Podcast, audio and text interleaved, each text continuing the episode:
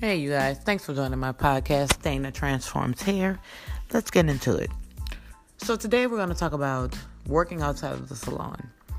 Working outside of the hair salon is very beneficial and it's also kind of, um, it's a little tedious. So, I said that because when you're in a salon environment and you know you're working in a space that that's created just for you to do your job. It is very convenient you know where your tools are where your products are where your where your um you know your irons are. Everything is in its space and you're used to working in that space every single day.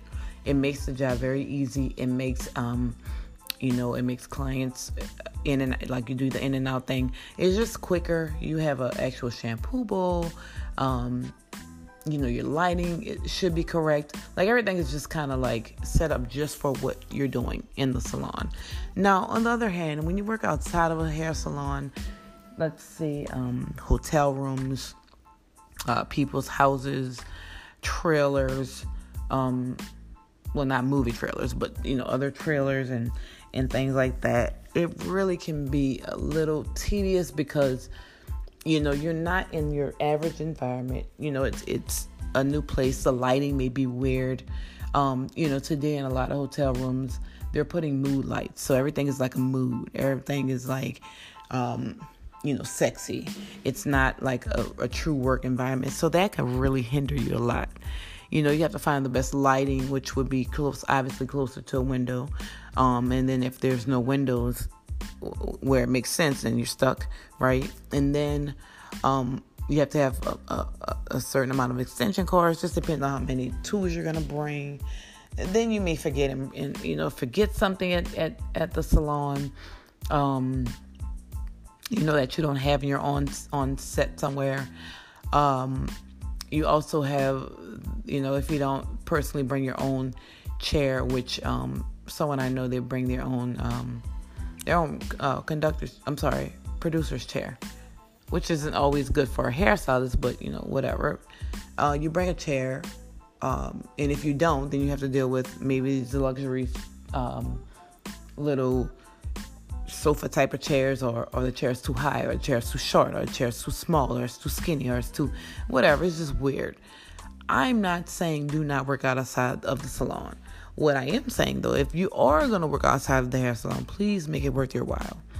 Make it worth your while uh, financially, make it worth your while. Um, you know, with the client, you just have to make it make sense.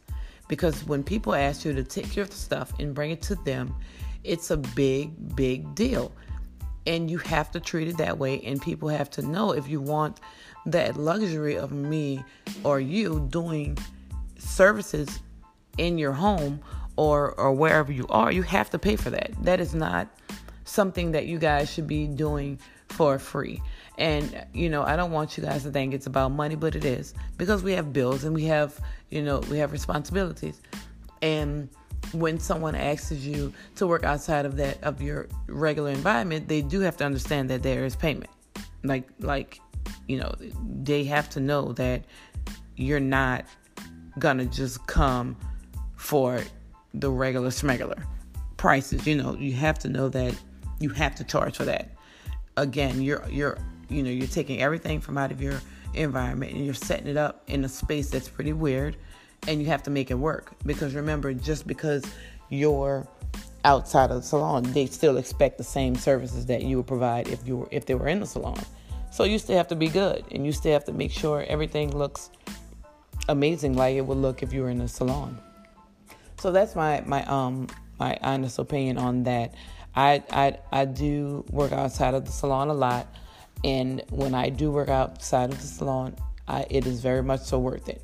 I'm not doing it for for pennies. I am definitely, um, you know, handling my business. So I, I definitely recommend you guys do the same. So thanks for listening to this podcast. Um, please share this with people that you know or someone that you think needs to hear it. All of my social media handles is Dana Transforms Hair. Please follow me on everything, and please, guys, um, subscribe.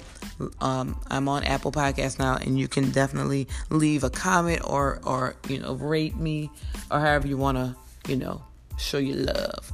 Thanks for listening.